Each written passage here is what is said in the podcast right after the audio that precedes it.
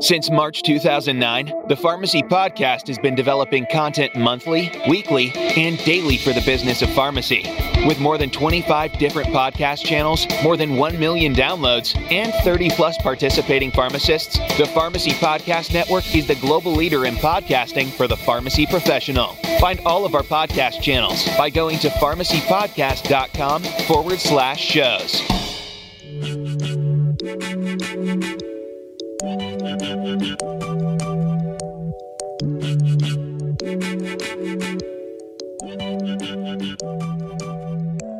Pharmacy benefit managers, better known as PBMs, are responsible for negotiating payment rates for a large share of prescription drugs distributed in the United States. Recently, state Medicaid systems, policymakers, and national pharmacy associations have expressed concern that certain PBMs' business practices may not be consistent with public policy goals to improve the value of pharmaceutical spending. This podcast series is all about PBM reform. Listen to the discussions, share these podcasts, and help build a new pharmacy payer system which supports our independent community pharmacies, encourages fair and transparent competition in the marketplace, and most importantly, is designed to deliver the best patient care. Pharmacy Podcast Nation, Pharmacy Podcast Network. This is Todd Eury, founder of the Pharmacy Podcast. Wow, it's been 10 years since we launched this, and it's been you, the listener, that has helped us grow. Uh, over 76,000 plus listeners throughout the country actually throughout the globe. We have 157 countries that are tapping into the broadcast based on IP address. And it's so exciting to be the voice of pharmacy throughout uh, the world and our country and different things that are taking place. But it's the pharmacist, it's our guests, it's our podcasters. We have 40 plus podcasters that are giving content to the Pharmacy Podcast Network. It's always been our intention to continue to grow the voice of the pharmacist in many sectors of pharmacy. There's something happening in the United States, though, specifically, that I think could have impact to the healthcare system, which has always been a Rubik's Cube of why things are so expensive. And the, the common consumer probably doesn't understand why they're uh, drug prices are at the price that they are and what factors actually play into that. Today, our guest is Vice President of State and Federal Government Affairs with the National Community Pharmacists Association, the NCPA, Ann Cassidy. Welcome to the Pharmacy Podcast. Thank you so much for having me. Um, it's an honor. Hey, I have uh, been a champion and advocate for the, the pharmacist since 2004 when I entered pharmacy technology, but then really realized that there were um, groups out there and associations out there uh, constantly uh, going to bat to ensure that there be uh, fairness in the in the markets as well as in how things play out. And since that time, I can't believe how fast it's gone the PBMs, the pharmacy benefit managers, for those of you listening at the consumer side, which I want you to be listening to this, pharmacy benefit managers, known as PBMs, are companies that are hired by health insurers, Medicare Part D, drug plans, and large employers in order to manage your prescription drug benefit, just like your health insurance. PBMs were designed to act as large buying networks for drugs and pooling demand from multiple employers and insurers that use aggregate demand of these consumer negotiated for lower cost drugs. And that's kind of like that high level 30,000 foot view of what they were supposed to do. But in my personal opinion, and why uh, Ann's here today, is we really want to dig into what is PBM reform. And we know as insiders to the pharmacy uh, delivery system that it's really gotten out of hand. It's no longer what it was supposed to be. The PBMs have taken advantage of some very interesting algorithms and laws in order to really claw back a lot of uh, monies that should have never been taken back uh, to them as a, as a form of really profit to their uh, stockholders, which has been pretty uh, frustrating. And that's caused uh, the, the disintegration of many rural uh, pharmacies that are no longer able to stay in business based on these metrics in, and algorithms. So, and before we get into some of the questions about PBM reform, give us a little bit of background on yourself and why you're passionate about this issue. Okay, well, just a little background. Um, I this is actually my second stint, if you will, at NCPA. So it shows you how passionate I am. I, I was with NCPA from 2006 to 2011, and then I moved back to my home state of Louisiana um, to be health um, care policy advisor to then Governor Bobby Jindal. So obviously, I was I'm very passionate about healthcare and helping my state. And I was in Louisiana for several years. And then about a year ago, I moved back. I missed pharmacists. I missed representing providers, and I came back on board with NCPA about a year ago.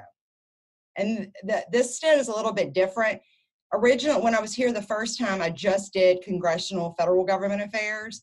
And now I also have state government affairs in my portfolio, which I really, really love because really most of the action, most of the change is happening in the states. Why do you think we need PBM reform? What's taken place over the last 10 years that's really transformed a PBM from something it was to something it should have never grown into? Well, first of all, you see the consolidation and almost the monopolization of, you know, of the industry now. So I think, and I don't have the numbers right in front of me, but I think about right now, between 85 and 90% of all insured patients in the United States are covered by three PBMs, three entities.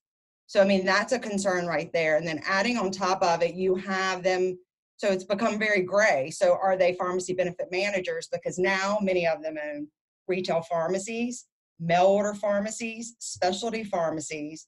So, right then, you have our competitors who are actually setting our reimbursements. Very, very strange. Almost like, uh, almost, I like to compare it to Walmart determining what Target can be paid for products, if you will. If that makes sense. And and then on top of that, now you have, uh, you know, with the vertical integration, now you have the, them also becoming insurers. So it's made the, it, you know, cons- consolidation has been very problematic and it's very problematic for patients and it's very problematic for pharmacies. So, you know, Ann, I believe in capitalism. I'm an entrepreneur myself. Um, pharmacists listening, there's many pharmacists out there who are entrepreneurial, have their own businesses. So, but what bothers me is when when Medicaid money, that is mm-hmm. taxpayer dollars that are pouring into each of the states to care for those who don't have coverage, whether that be drug coverage, whether that be um, opioid usage disorder coverage or health insurance or something, when you're starting to deal with public funds and those public funds are being sucked up by these PBMs in whatever form you want to talk about, if you want to use keyword clawbacks or rebates, something a Pew, a Pew study, according to this study in 2019 released in April, manufacturer rebates to PBMs increased from 39.7 billion in 2012 to 89.5 billion in 2016. And according to the United States Department of Health and Human Services, the average difference between the list price of a drug and the net price of a rebate is 26 to 30 percent.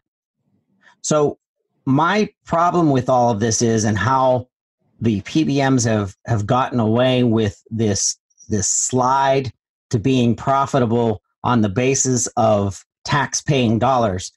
That's not the capitalism that I'm talking about. In in my opinion, it's white collar crime, and I, I know that you know we have to be careful of what we say and who we say it about, but I'm kind of angry about it and, and I see mm. what's happening to independent pharmacies because of that. But more importantly, more important than our independently owned pharmacies, it's our patients that are suffering. Absolutely. So, what can we do to get this messaging out to our public and let them understand that this is a healthcare crisis?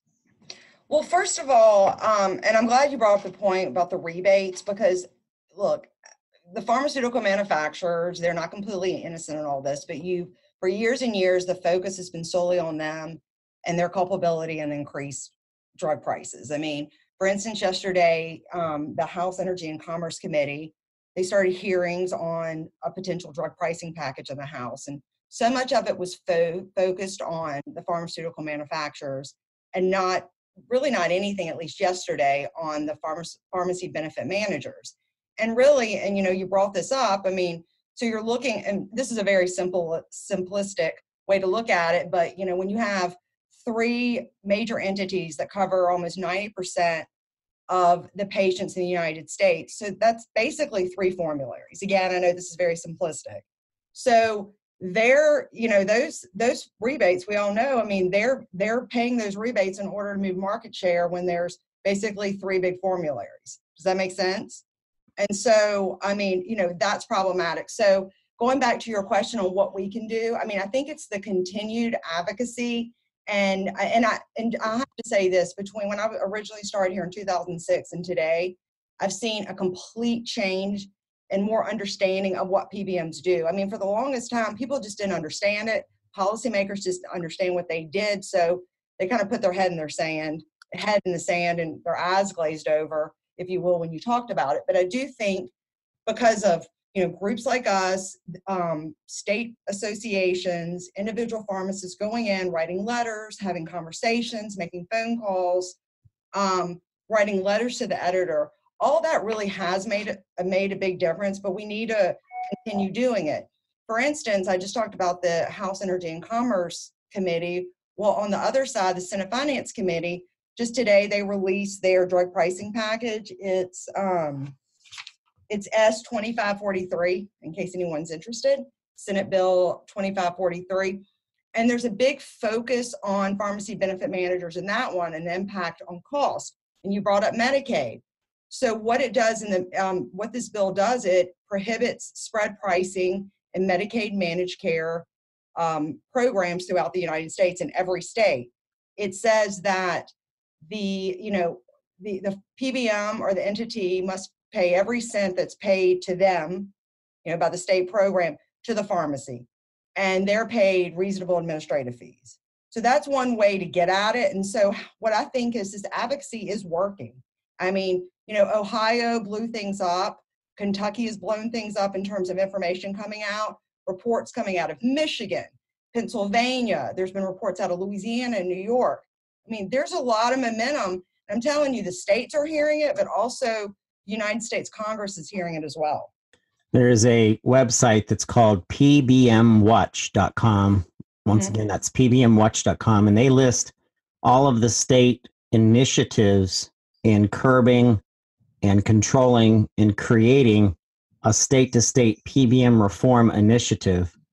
And it's it's good that each of the states are taking their own action, but I think there will be based on federal regulation. I think there's going to be a, a swipe eventually to regulate on a national level, especially when um, this uh, impacts um, seniors. Um, it, it, impacts people that are institutionalized and what funding that they're getting and where that money is going.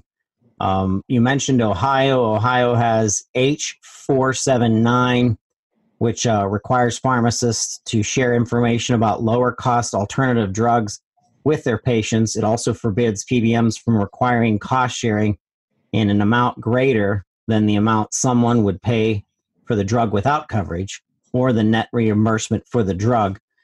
That gag clause, Ann, was was something I never knew about, and I know that it's not as prevalent as it was. Um, but that in itself showed that there was something wrong when you couldn't tell your patient that they could get the um, medications that they needed for less money through some other medium or some other insurance or even paying cash.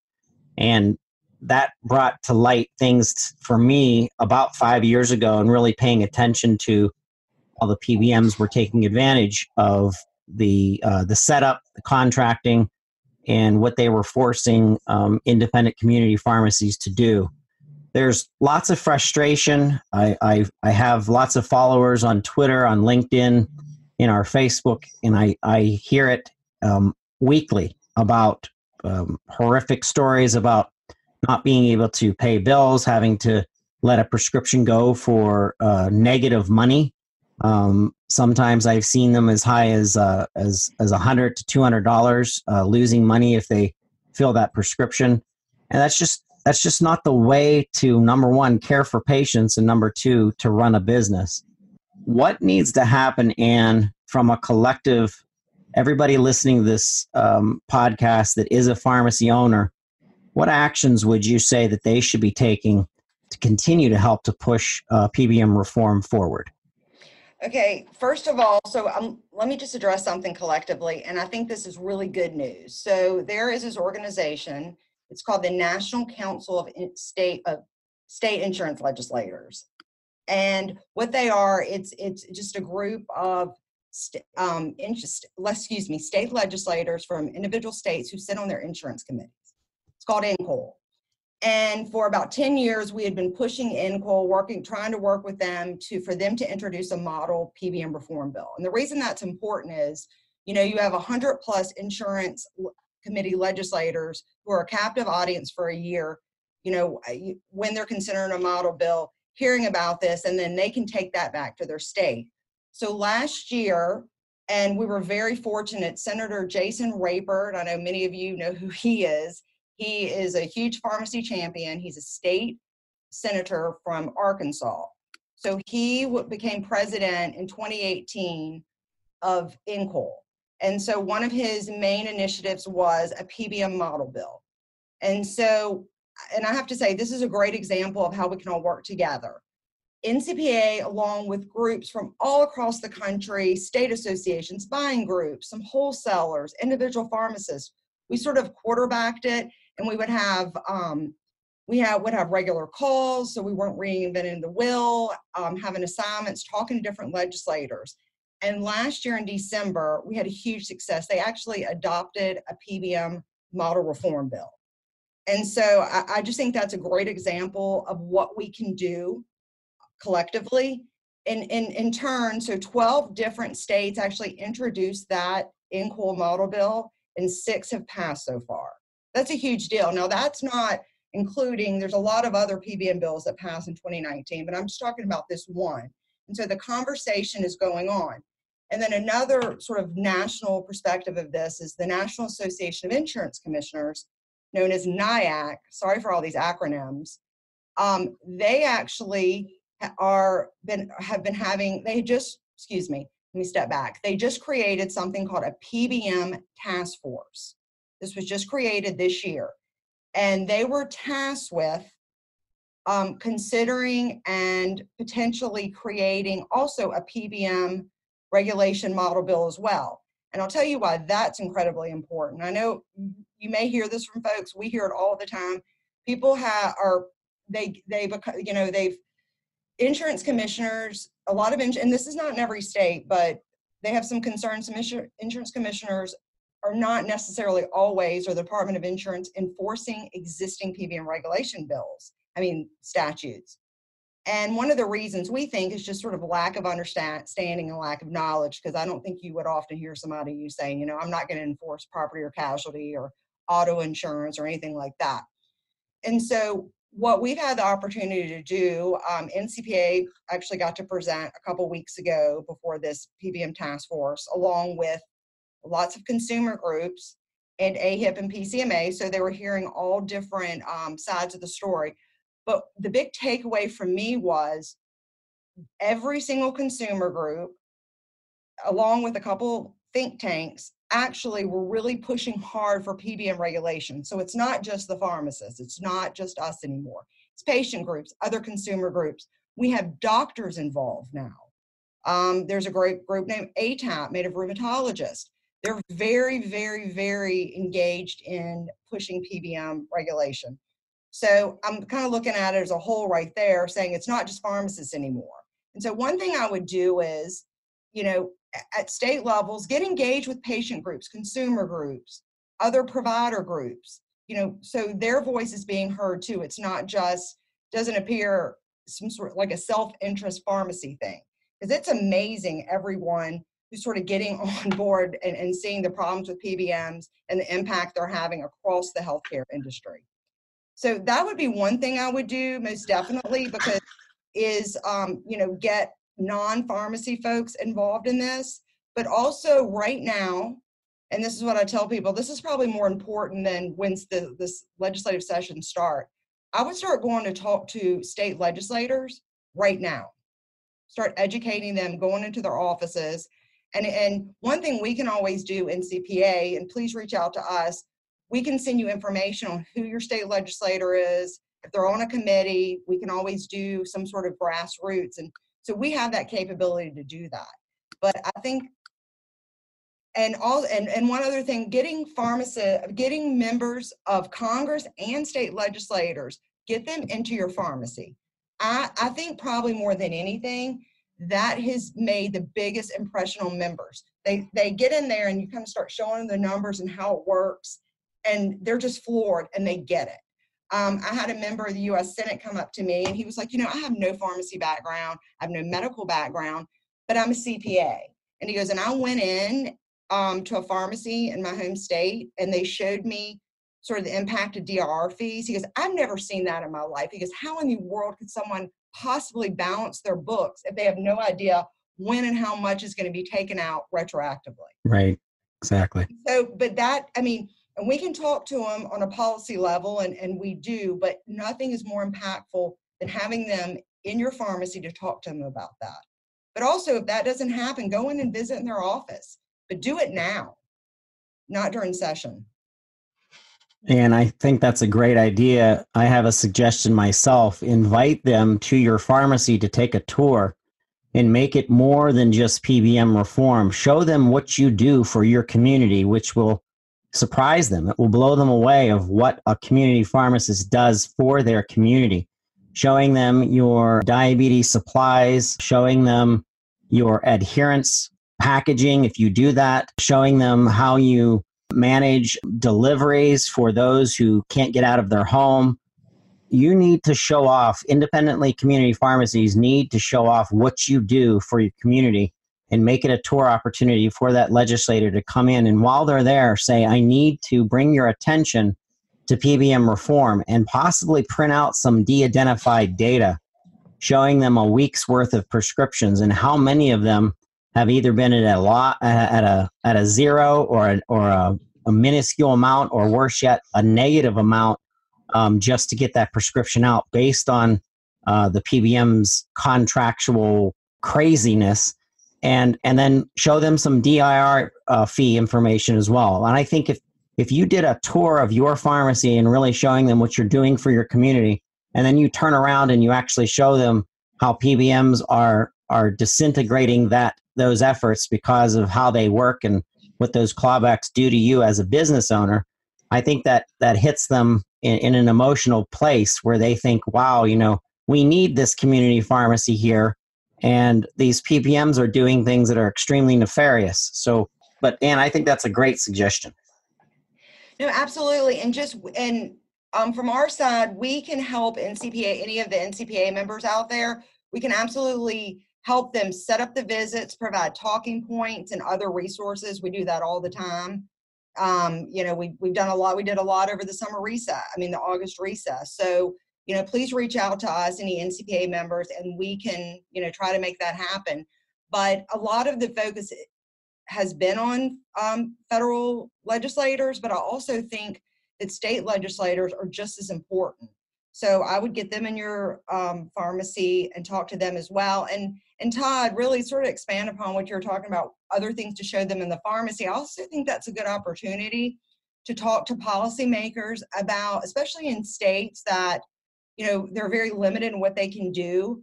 You know what we can bring to the table, how we can save money when we are allowed to practice at the top of our profession.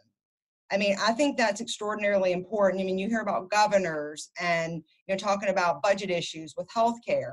I mean, you know, being able to have more prescriptive authority to go in there, um, maybe do a diagnostic and be able to prescribe certain medications. And I know that will always be controversial with other healthcare providers, but you know, expansion of practice and scope of practice is always is. I do think also that's another opportunity to sell what we can do when we're allowed to practice the top of our profession. So I want to bring the attention of the website and the organization that you mentioned, Ann, called NCOIL, and it's N-C-O-I-L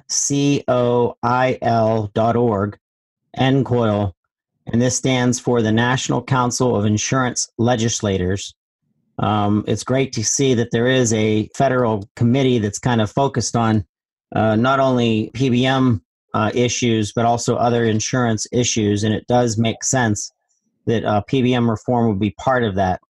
I also want to mention that the uh, NCPA's nat- uh, national uh, annual convention, their 2019 annual convention is on October 26th through 29th in San Diego Convention Center. What a beautiful place to hold the annual conference. Uh, we'd like to see as many community pharmacies go. The uh, pharmacy podcast will be there. We'll be doing special interviews. If you'd like to schedule for an interview ahead of time, please reach out to us. Uh, there will be links in the show notes. But Ann, I want to say thank you to you and the NCPA for the uh, consistency of the organization and your push to actually help community pharmacies thrive and stay in business during a very uh, hard time with lots of uh, owners out there that are extremely frustrated and very angry as they as they know what's happening to their businesses as well as their communities and and some of their patients. It's this is a very important issue. I think it's part of our overall healthcare reform that needs to take place. And once again i just want to say thank you to the ncpa no absolutely. And just you know a little more information that we can provide. We actually you know we can we help states with drafting legislation writing le- testimony um, just consulting in what legislative um, initiatives would probably best suit their state because we also we also have the benefit of seeing what works and doesn't work and landmines in other states. So can kind of help folks avoid that. So we really want to be a resource in that regards as well. We also a little interesting document that we have i mean i can share it with you is so we, we've tracked um, legislation that's passed in this 2019 legislative session. Um, really, you know, high points. There, there's been some really great things from anti-steering legislation to updating current MAC laws that have really become antiquated because PBMs have decided they're not going to, you know, they change benchmarks. They've gone to GERs and said, hey, MAC doesn't apply here. So little things like that that we're seeing other states, you know, we have the benefit to help other folks sort of update what they're doing or maybe take the sort of best legislative um, direction, if you will. So we, you know, we can be helpful in, in that way, and, and we love to be helpful in that way. That's excellent. Um, thank you so much for sharing that. I think there's going to be other things that are going to come out of PBM reform that includes how pharmacists can be paid for other services mm-hmm. and how those services um, should be paid for that are probably happening now at no cost. But um, you know, annual uh, health uh, checkups and um, medication management reviews. I think the opioid epidemic has opened up opportunities for pharmacists who, in my opinion, is the absolute best uh, healthcare provider to really dig into a patient's um, multi comorbid uh, condition if they have OUD, opioid usage disorder, and something else taking place in their life, uh, and how that can roll back to giving opportunities to pharmacists to be paid for consultative services. But we're excited about um, what's coming up in the annual convention. We're excited that, that you, Ann, are kind of uh, out there um, helping uh, the, the, the pharmacy industry continue to transform as a part of that PBM reform. And um, we just thank you for being on the show.